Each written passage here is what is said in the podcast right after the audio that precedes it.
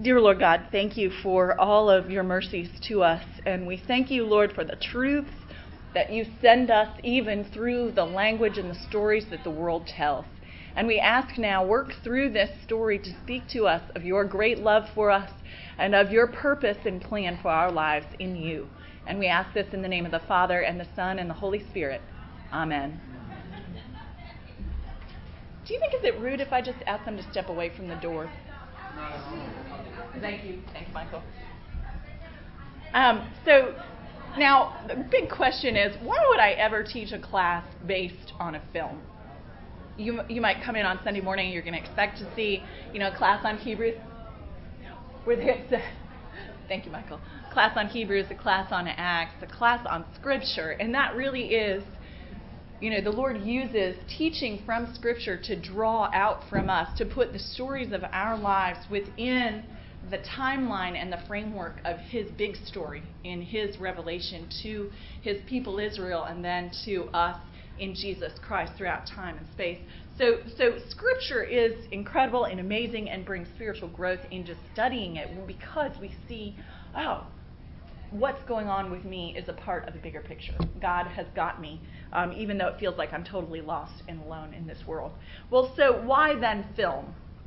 Well, film, as well as other different art forms in our society today, um, can work on us in that they tell us a story, and in being immersed in the story for two hours, we find ourselves dealing with things that we might ignore, that we might not face um, it issues come up for us that we might have shoved into the background or put on the back burner, things that we might have forgotten about. We might find ourselves um, having compassion on one of the characters, being drawn in and sucked into their lives for two hours. And then what happens to them can help us understand what is happening to us in our lives today. And you know, Jesus used stories to tell people about God's great love for them. Jesus taught in parables we have parables in the Gospels that Jesus taught, and that truth in the story affects us on a different level, I think, than just telling us. I can tell you something's true, but if I make you feel like it's, if, if I tell you a story where you realize, oh my goodness, this is true, it's going to have such a different effect on you. And I think that that's true in Scripture where we have narrative. For me, the narratives in Scripture, it took me a long time as a child when I was reading scripture to begin to really dig into Paul's letters because his rhetoric was so different than the narrative. Um, the parts of the Bible that are narrative, I just got sucked in. Genesis is like a great novel. I mean, you could read Genesis and there's so much going on that you're like, oh my goodness, look at these people. And you get drawn into their stories. So the stories, um, for me, for a while, spoke to me much more easily than the rhetoric.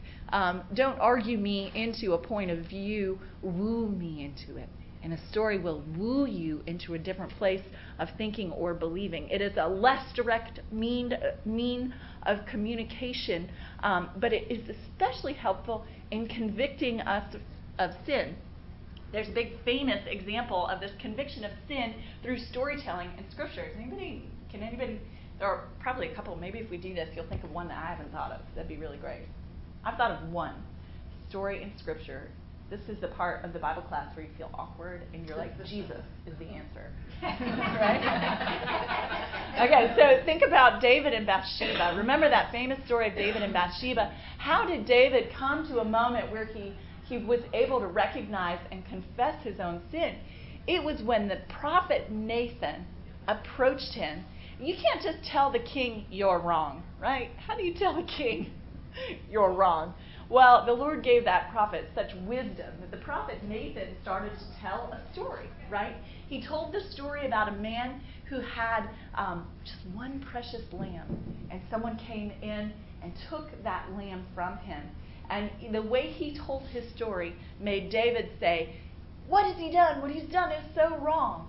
And then when Nathan said, That is what you've done, David was cut to the heart um, he was repentant in a way that he wouldn't have been otherwise.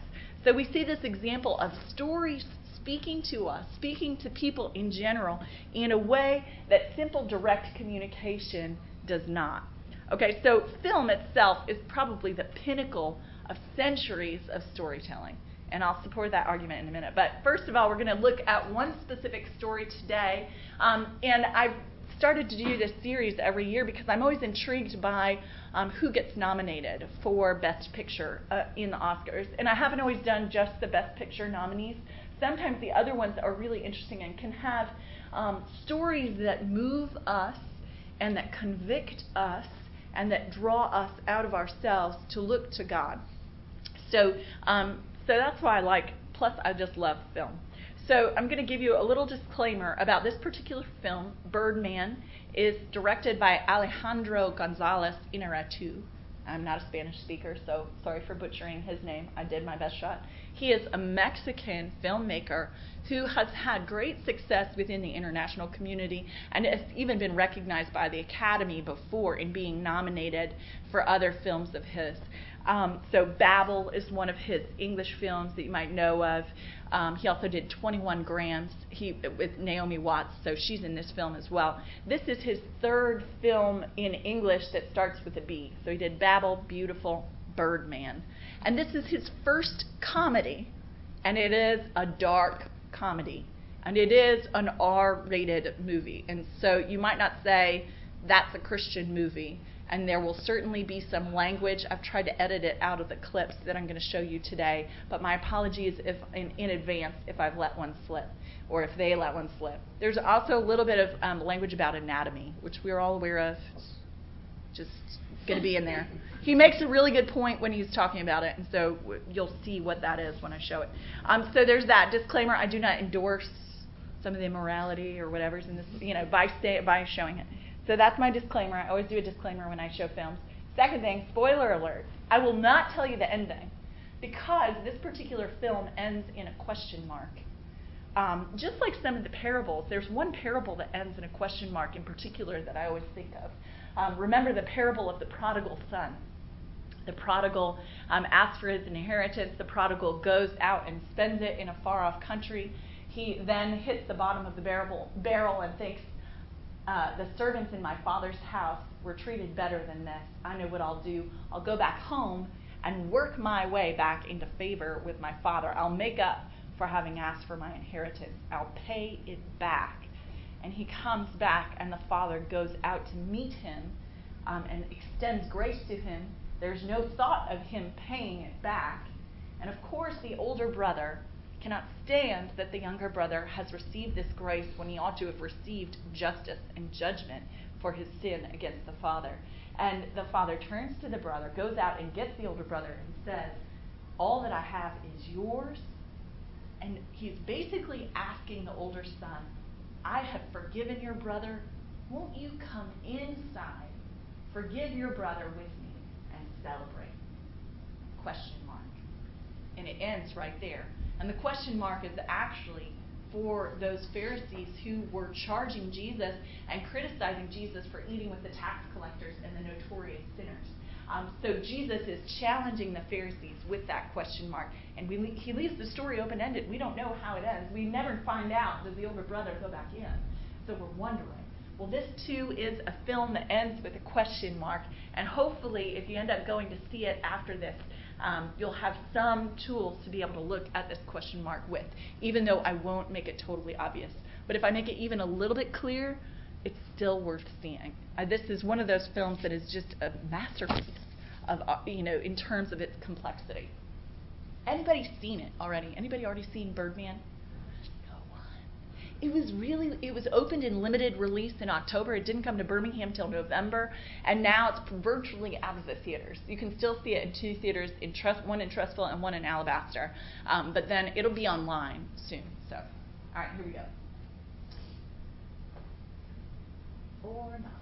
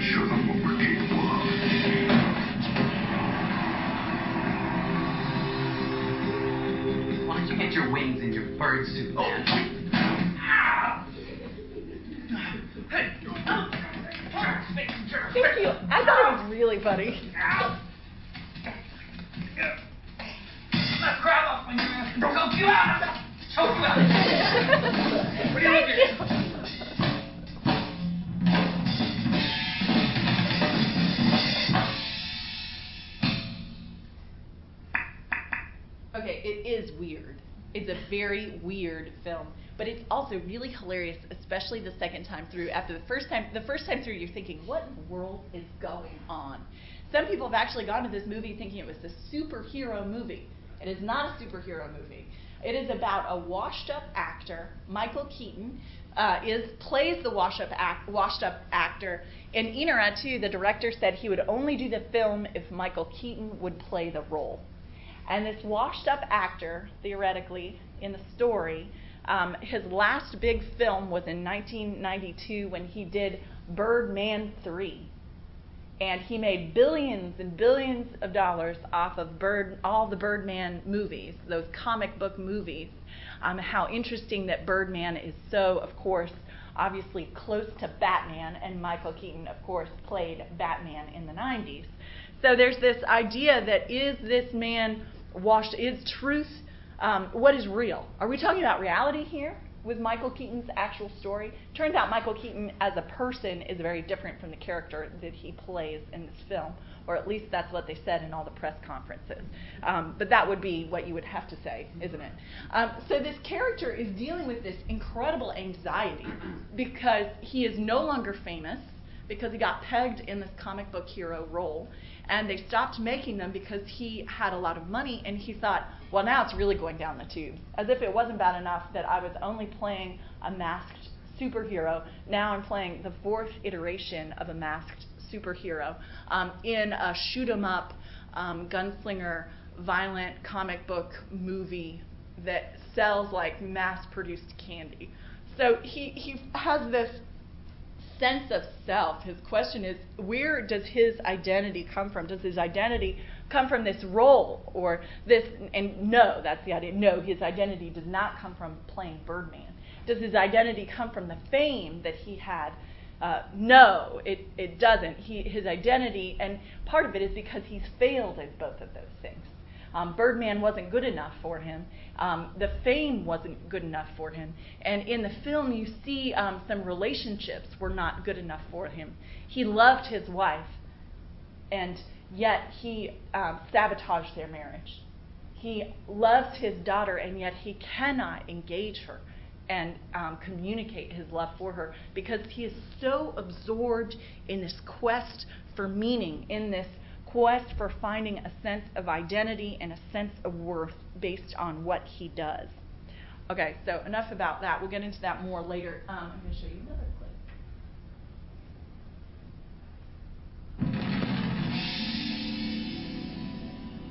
see some of these images again of flight.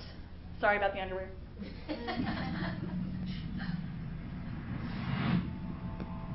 Let's go back one more time and show them what we're capable of. With a grand gesture, flame, sacrifice, Icarus. You can do it. You hear me? You are.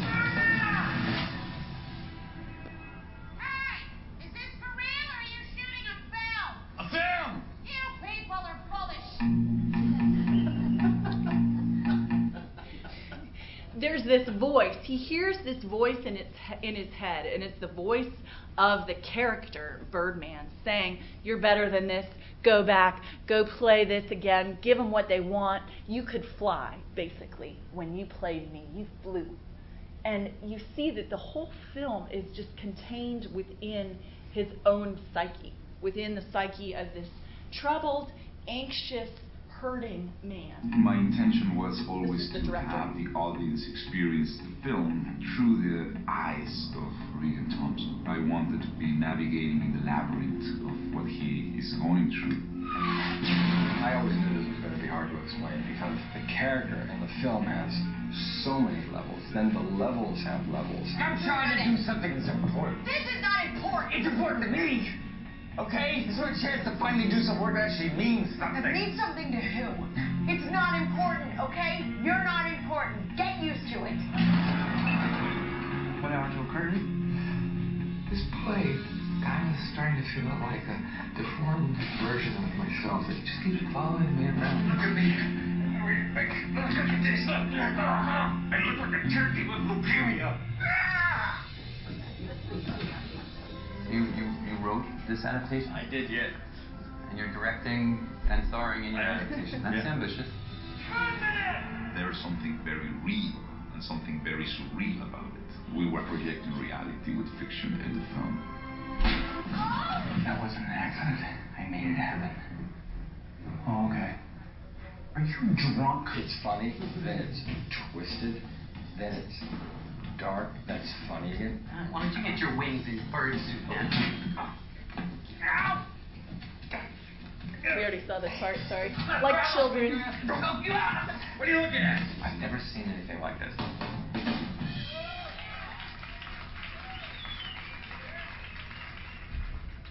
there's this the layers the layers and the complexity in this film make it one of those incredible pieces of art the director himself basically uh, um, theater and film nerds like myself can geek out on this because it was all filmed to make it look like it was shot in one take so this is a device that was used by alfred hitchcock in rope but then you know they couldn't even they could only do 10 minutes of film before they'd run out of film.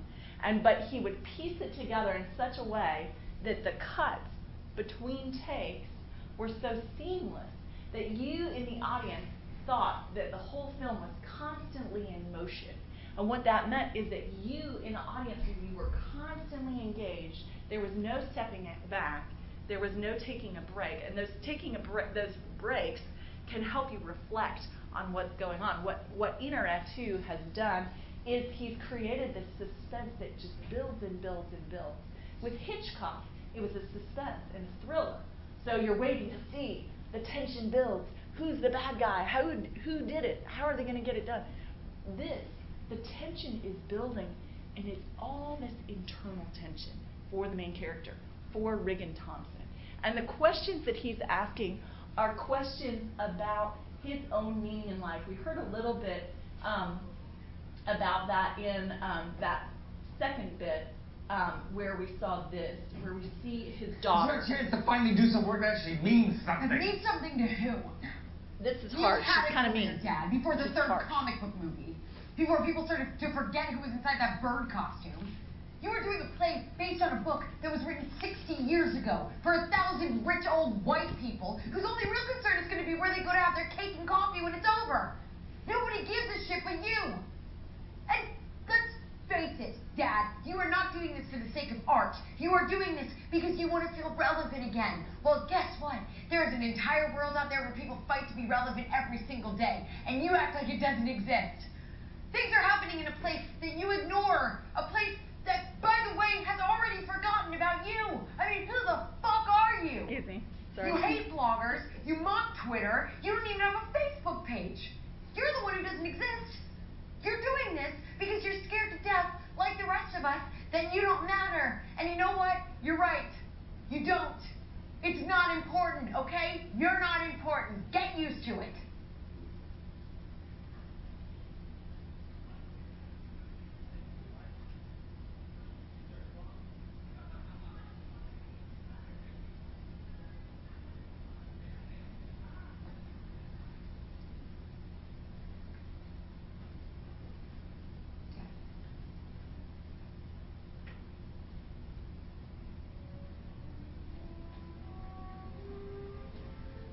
Goes from comedy to tragedy, right? You see, even though it's all about his quest, um, each one of the characters is so fully fleshed out. She's been nominated for Best Supporting Actress. And if she gets it, that was so real. That was such a good speech. She's an excellent actor, even though she plays in Spider Man 2. She's in, but they're aware of that. She took a break from filming Spider Man 2 to come and do this role.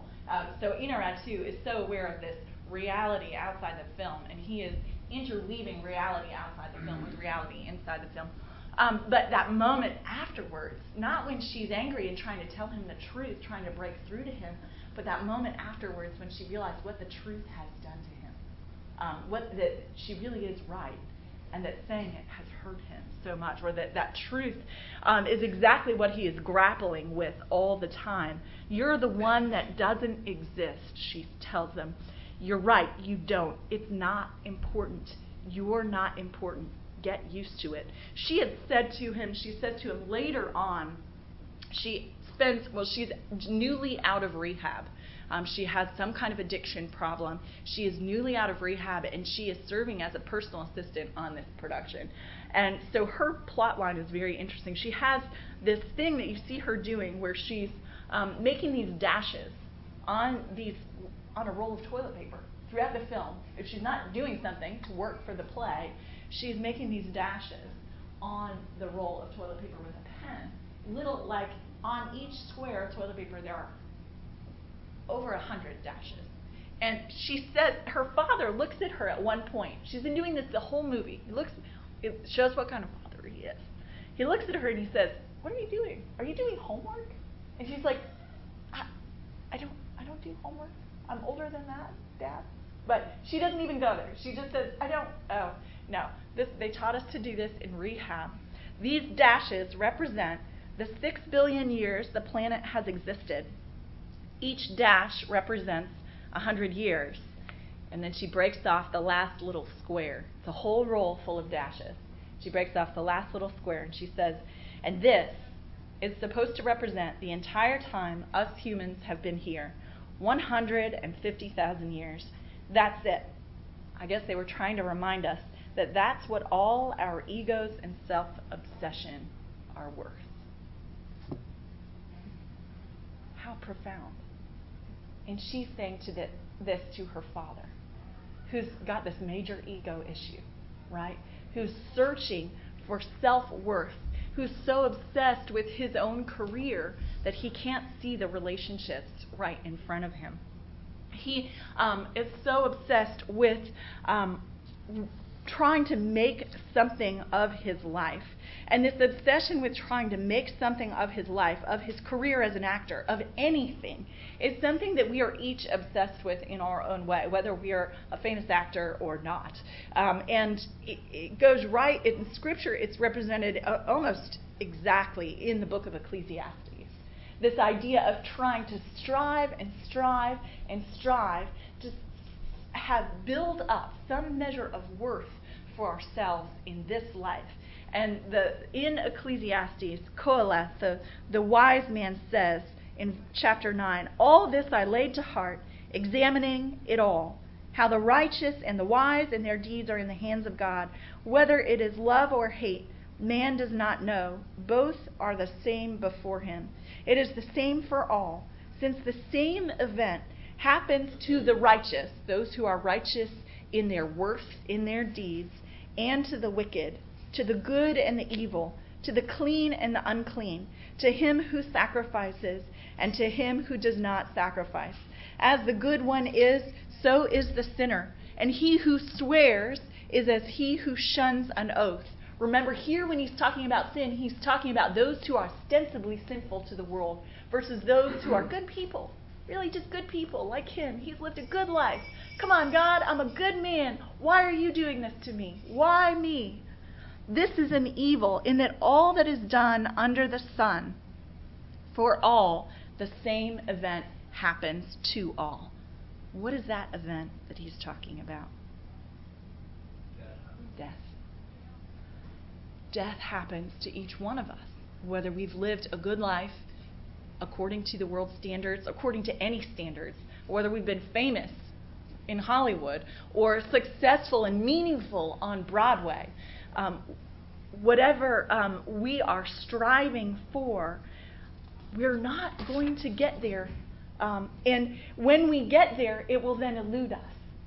And um, Macbeth talks about this. Now I'm going to go with Macbeth. Oh, you're going to go with Macbeth? Well, Macbeth is actually quoted in this film. Inarritu, the levels upon levels, the depth of his thought. There is so much to be chewed out of this me- out of this movie. At one point, um, Riggan Thomson, Michael Keaton, has an argument with um, Edward Norton, who is supposed to be this method actor. Method acting is a hyper realism in terms of acting. It's what um, Daniel Day Lewis uh, practices. Daniel Day Lewis refused to change his coat and make his coat to be um, actually weather appropriate in Rome because he was filming uh, Gangs of New York. It wasn't in Rome, it was in Italy somewhere. He was filming Gangs of New York there, and he said, Well, my character would not have had a coat that's this warm in the 19th century in New York. So I've got to wear this thin coat even though it's freezing cold. And he got pneumonia on set, and he slowed down the, the production schedule. But that's the way he rolls. For Last of the Mohicans, he went out into the woods and he, you know, hunted deer, and that's all he lived off of. You know, he lived off of the land in the woods because otherwise he felt like his per, his performance would not be realistic. He needed to do all those specific physical things in order to feel it and really um, show it on stage. And method acting has its benefits, but it also has its um, its real, you know, as an actor, it is not good in some ways, many ways, for that reason, because you end up doing stupid things like getting pneumonia in the middle of a production. And then also, all of acting is playing make believe. I was the best at make believe as a kid. Why do you think I wanted to go into acting? Because it was one big, long make believe. We're going to be in 19th century England? Great. Okay. Now we're in Japan? Wonderful. I got it. Okay? So there's this playing make believe, and Edward Norton is so good at playing make believe that when he's trying to play drunk on stage, he actually fills the bottle with gin because he wants to actually be drunk on stage. So, of course, he and Riggan get into this conflict, and that's the beginning of the conflict between those two characters all the way throughout. And of course, it has to do with egos because here's this big movie star who's not necessarily a method actor, and then here's this um, method actor who's really good on Broadway, who sells tickets on Broadway, and so you see the conflict all throughout. But in as a part of this conflict, um, Riggan then ends up spiraling. He spirals, and he um, has this one moment where he goes and he just starts. Well, you see the fight between them. It culminates. It, it doesn't quite culminate in the fight, but the fight is one step towards it. He also goes and just takes out his um, stress in a very unhealthy way, and he um, is drinking a lot and he hears this speech. You see him sort of bumble out onto the street in Times Square, which is surreal anyway. and there he is in this surreal environment, and you hear this speech done by the best, act, a really good actor. And it turns out that this actor is um, a homeless man standing on the sidewalk. And this is what he's saying from Macbeth Tomorrow and tomorrow and tomorrow creeps in this petty pace from day to day to the last syllable of recorded time, and all our yesterdays have lighted fools the way to dusty death. Out, out, brief candle. Life's but a walking shadow, a poor player that struts and frets his hour upon the stage and then is heard no more. It is a tale told by an idiot, full of sound and fury, signifying nothing. From Macbeth the play within the play is a Shakespearean feature that Inarritu has borrowed in this play within the film. This idea of that quest for meaning and then that hitting rock bottom where you say, Nothing I do will matter in this life because I will still die. It is right there in Macbeth's in that speech from Macbeth. So what is this all about and where is there hope in this? You could say, Deborah, where is the hope? Why would we want to see this? Where is the hope? Well, the hope lies in this question of what is real. Um, and in this way, Inarritu um, poses the problem. The director poses the problem of the human condition so well in this film that it is essentially the set just before the spike of the gospel.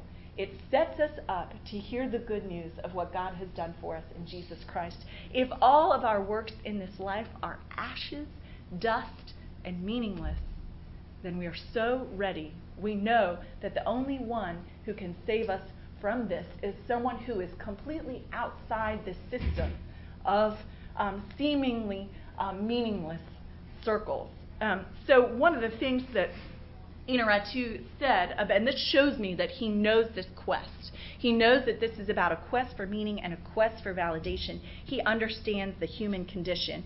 He, um, in this big long interview that's with the whole cast, Inarritu was asked, "Why did you have this play, this particular play, within the movie?" And the play that is within the movie is based on a real, actual short story written by Raymond Carver. And there is a, this joke that Riggan has taken on too much. He has um, taken this short story, he's adapted the short story, so he's the writer, he's the director. Um, and then he's also starring in it, which is way too much for any person to do well, by the way, P.S. So he's taken on way too much. But what is it that he likes about the play? Well, the play speaks to his own quest for meaning and for validation in the eyes of the world and essentially in the eyes of God. Um, and too. when he talks about the play, he says, um, This short story, this is Inarritu speaking, is not only one of my favorite writers, um, but he's my favorite writer because he has the capacity of going to the human heart and the flaws and limitations of human beings with love. Even when Carver's characters can be pathetic, they're lovable and adorable and complex and human. These characters in that short story are looking for love. What love is about. I wanted the play to be projected. I wanted Riggan to become one of the characters in the play. That particular short story became the essential quest of the main character in the film. That is what we human beings are looking for, no matter who you are. And that is what Riggan Thomson is looking for validation, love affection. There's a beautiful moment in the film when his ex-wife is there in his drawing room, in his dressing room, and there's just she is loving him.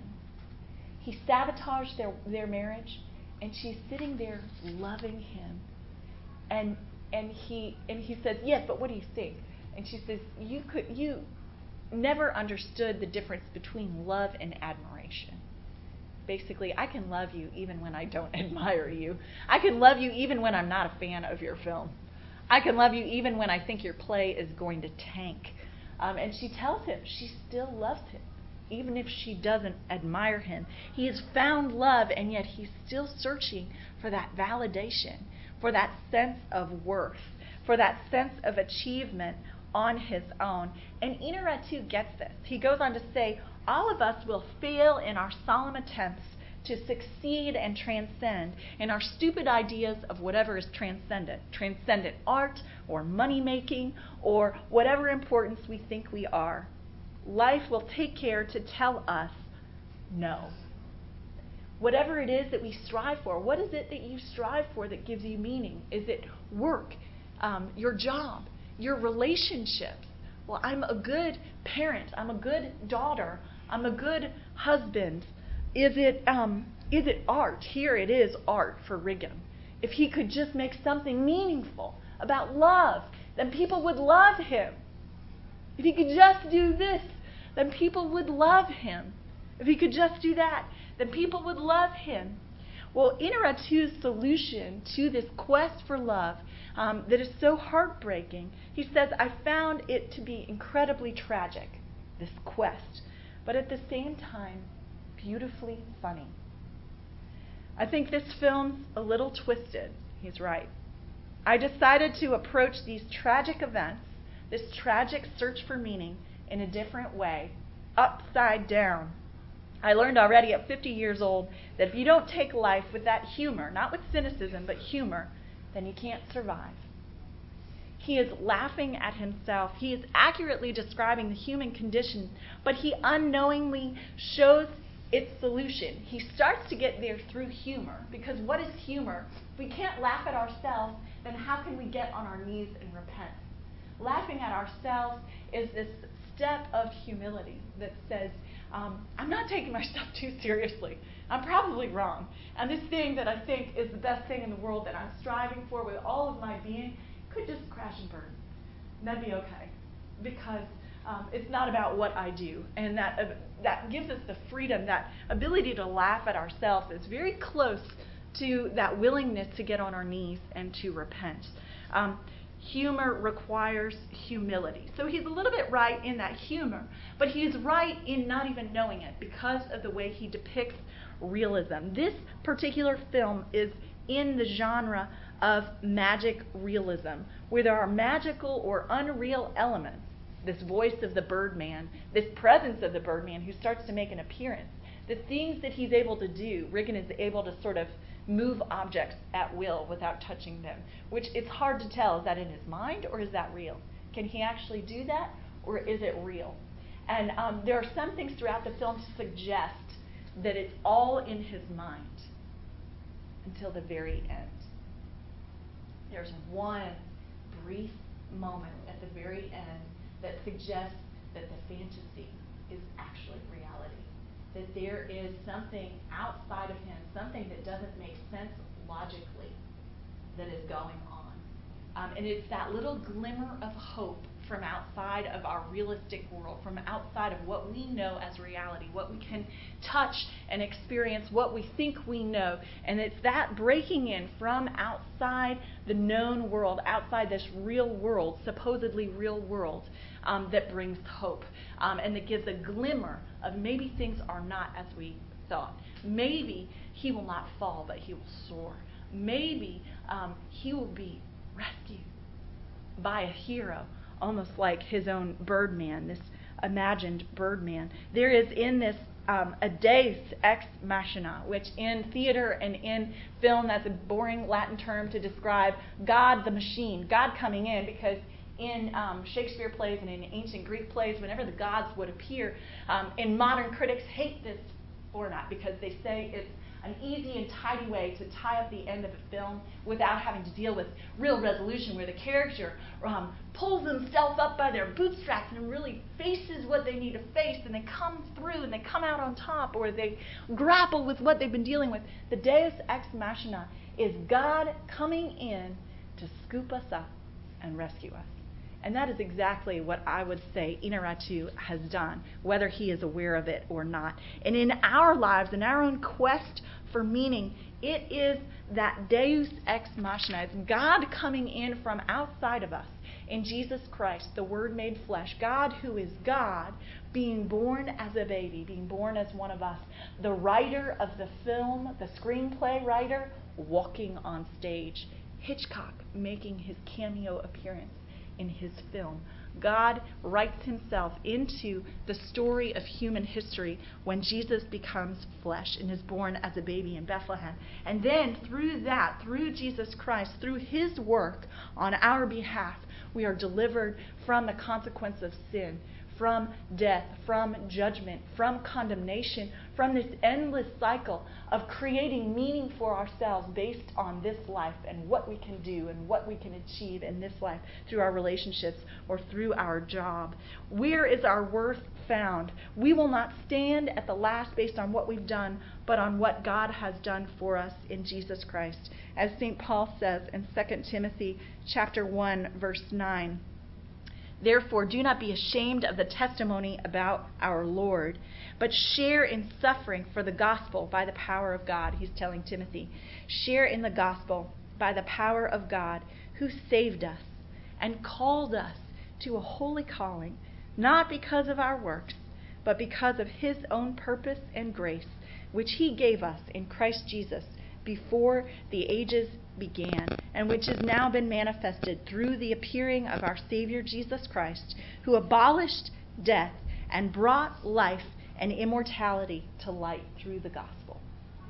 All die, and yet in Christ, through his work on our behalf, um, the works of this world, whether it's achievement in holiness and righteousness, or achievement in fame, or art, or work, or relationships, is nothing I, as Paul says elsewhere, I count it all as loss compared to the insurpassable gain in Jesus Christ.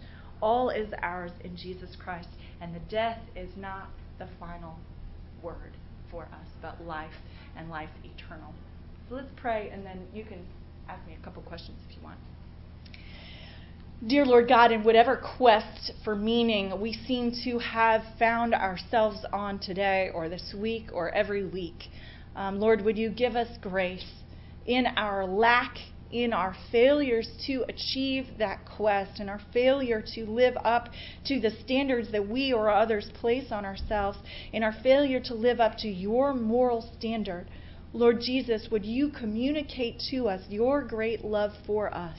Thank you, Lord, that you were the standard. You achieved perfect righteousness and you achieved perfect obedience to the Father through your death on the cross. And it's through your death, Lord, that we find life. And so we ask, let your cross be between us and judgment now and in the hour of our death. We ask. In Jesus' name. Amen. Okay, Dan. Dan. Senor directed it. Yeah. But who wrote the screenplay? Ah, I knew you were going to ask me that. I, for, I, I don't know because it's a name I don't recognize. But he's written other really good screenplays. Is what I do know. How about that?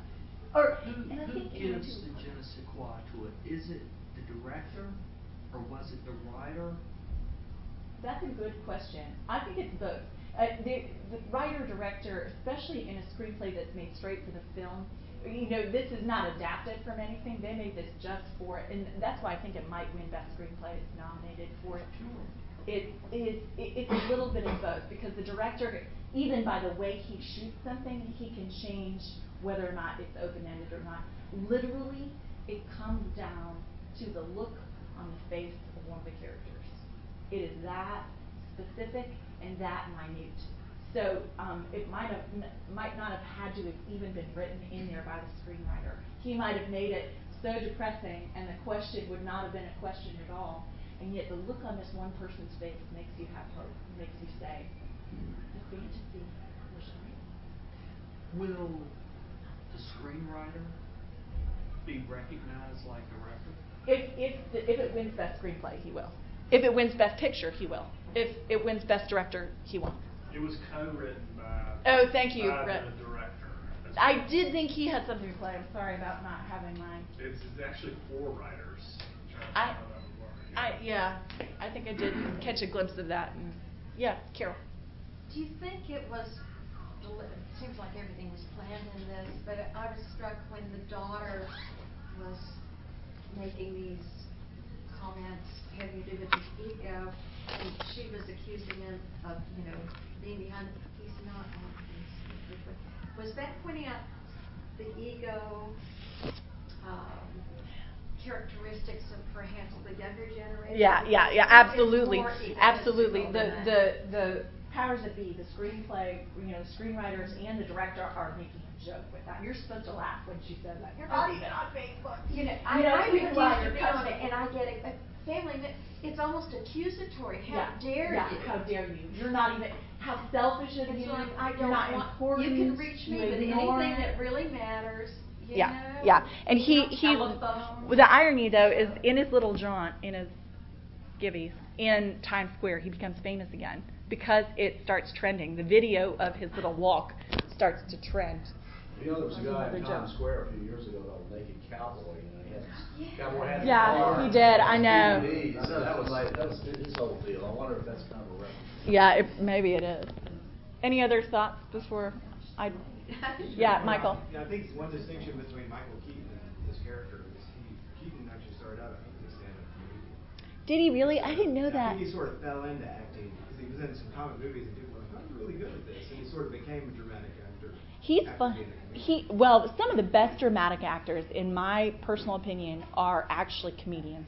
Robin Williams, Jim Carrey is actually really good at drama, and part of it as an actor, comedy is harder than drama because comedy it's even less real, and you have to commit even more to your actions. You have to commit to your action, even if you're a clown and your action is as silly as going up to someone and honking their nose. I mean that that is the commitment that com- comedy requires, and to do it well so that you actually get laughs is a lot harder than drama. Anybody can cry and like go there. No. Yeah. Okay. Thank you. Thank you.